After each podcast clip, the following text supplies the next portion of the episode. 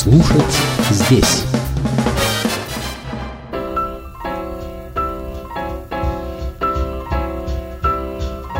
Дом, который построил джаз. Вид сбоку.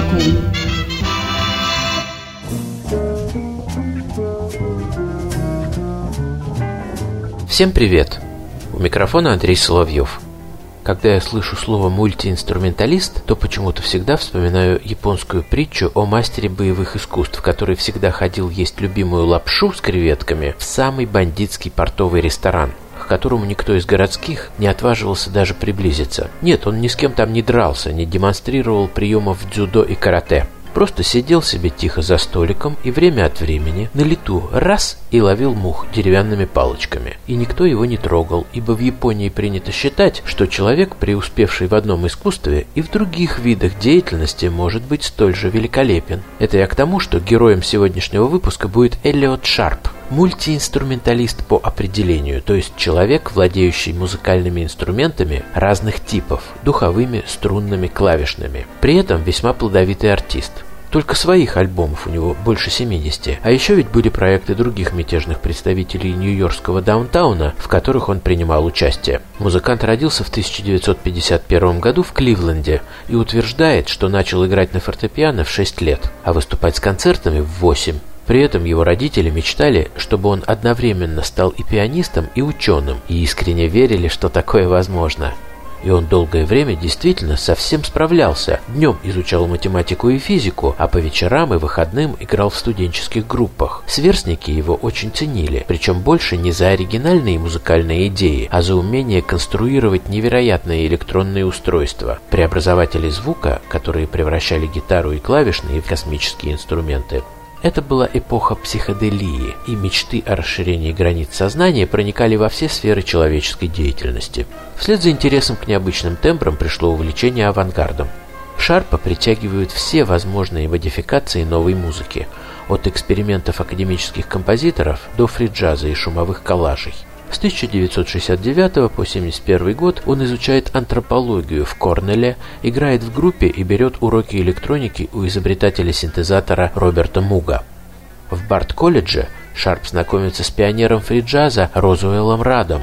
В одном классе с ним учились братья Эван и Джон Лури, уже мечтавшие о создании чего-нибудь вроде Lounge Lizards. Потом Эллиот Шарп переезжает в Баффало, где его наставником становится великий американский композитор Мортон Фелдман, а начиная с 1979 года музыкант постоянно появляется в самых модных, самых продвинутых клубах Нью-Йорка, где играет на различных андеграундных вечеринках. Не проходит и двух лет, как он становится ключевой фигурой на музыкальной сцене нью-йоркского даунтауна, и его наперебой зовут в свои проекты такие знаменитые музыканты, как Джон Зорн и Бобби Превит, Уэйн Хорвиц и Буч Моррис.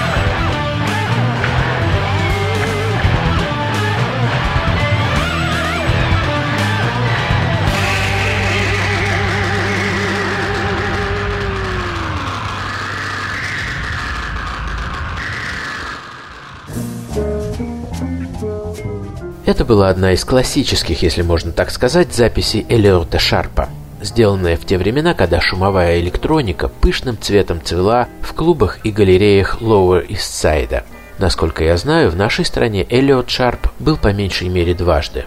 Мне довелось побывать на его концерте в 1989 году. Эта встреча произвела очень большое впечатление, причем не на меня одного.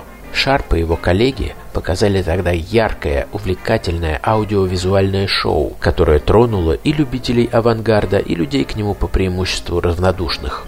Некоторое состояние удивления, которое осталось от того давнего концерта, возникает у меня практически всякий раз, когда я слушаю его записи. Эллиот Шарп может быть неожиданным и непредсказуемым, огорошивая и приводя в растерянность тех, кто ждет от него повторения успешных находок рубежа 70-80-х годов. Не так давно, например, я с большим интересом послушал записи его проекта Terraplane, который позиционируется как блюзовая группа. Действительно, там есть все, что необходимо для электрического блюза. Мощная остената баса, воющая гитара а-ля Джимми Хендрикс, гортанное пение брутального солиста. Одним из вокалистов проекта является Эрик Мингус, сын Чарли Мингуса, да-да, того самого. Но есть и нечто большее. Постмодернистское умение не только исполнять музыку, но и рассматривать, анализировать ее как бы со стороны, добавлять неожиданные штрихи, краски и интонации. И не так просто разгадать, каким именно ключом Шарп и его партнеры по ансамблю открывают в старой и выцветшей блюзовой стене потайной ход, ведущий в бесконечность.